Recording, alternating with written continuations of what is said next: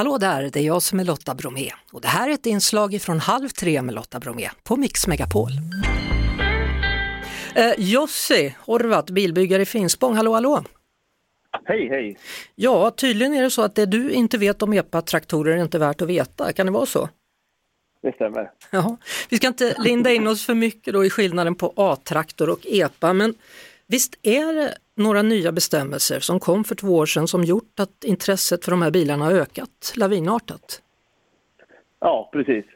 Det stämmer. Eh, det är många som säger EPA-traktor idag, men vi kan väl säga A-traktor, men det är ju lätt att man, man säger EPA. Det är bara något man säger. Det, det heter A-traktor. Ja. Eh, du bygger alltså om befintliga bilar då till EPA. Vilka bilmodeller är vanligast? Eh, ja, men precis som du sa, då, 15 juli 2020 då, så blev det ju en, eh, en ändring, alltså kraven ja, vad ska man säga, inte lagändring, men det var liksom mycket lättare att bygga en A-traktor. Och då var det Volvo V70, ja, många Volvo-bilar då och BMW också. Mm. Men idag så är det ju allt möjligt. Alltså där jag kommer ifrån, Skövde, där kallar man folk som körde A-traktorer för blöjraggare. Ja, jag bor ju i Finspång ja. här ser man bara raggare där med blöja, det har inte kommit hit än. Nej, nej.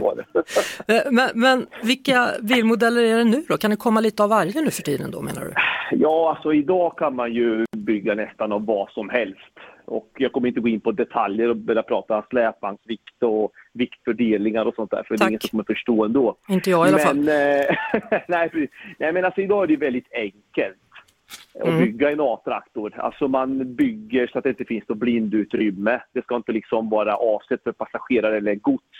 Och sen så ska den gå i 30 kilometer i timmen. Mm. Och eh, det är liksom väldigt enkelt idag jämfört med förr när man kapade karosser och det var dubbla växellådor. Mm. ja, nu ska jag inte gå in på detaljer igen, men det var mycket svårare för tre, fyra år sedan kan vi säga. Samtidigt så läser man då nu om fruktansvärda olyckor med epor involverade. Vad, vad tänker du liksom vad, ja, vad krävs alltså, för att det ska bli säkrare?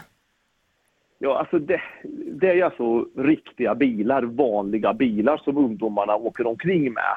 Och eftersom vi bilbyggare kan ju spärra dem så kan ju de också på något sätt ta bort den här spärren. Det är ju inte jättesvårt. Mm. Och de här diskussionerna, eh, det är liksom varje dag, varje vecka man di diskuterar sånt här. Och det, Ja, det är jättesvårt. Alltså, de gör ju någonting så bilen går som en vanlig bil. Nu vill inte jag säga vad de gör. Nej.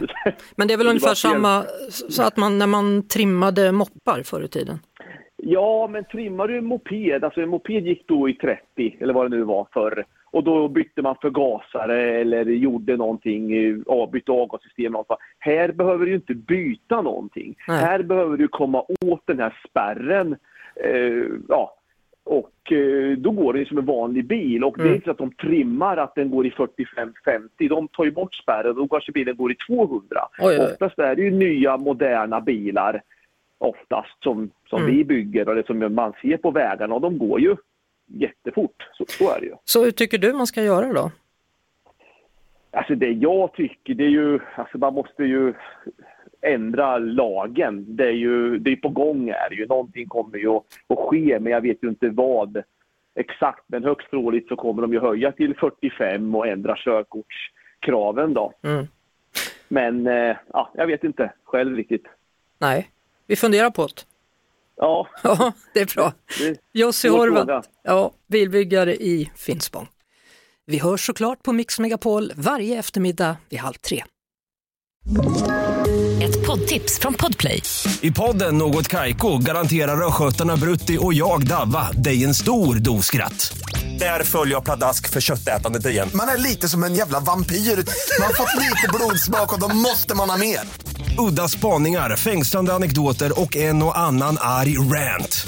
Jag måste ha mitt kaffe på morgonen för annars är jag ingen trevlig människa. Då är du ingen trevlig människa, punkt. Något Kaiko, hör du på Podplay. Därför är gardinerna.